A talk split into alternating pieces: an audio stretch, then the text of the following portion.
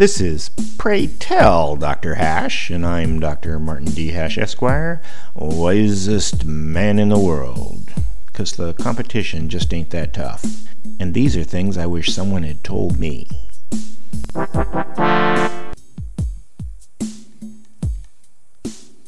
Today's topic blocking. Whenever someone speaks up to support traditional American values, the speakers are gaslighted, brigaded, and suffer an endless stream of vituperative and insults. Any serious discussion is ruined.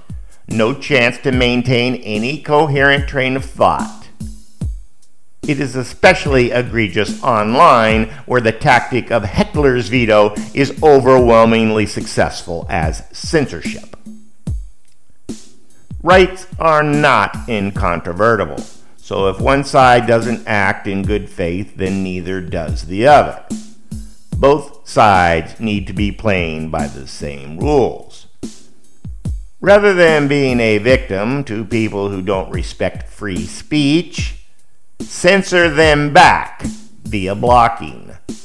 Block people online who are rude and unreasonable, reciting talking points, name calling, endlessly repeating the same thing. People who are impervious to logic and even facts.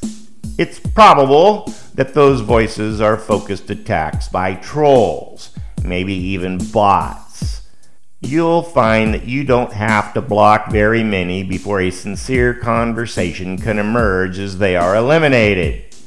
Try it.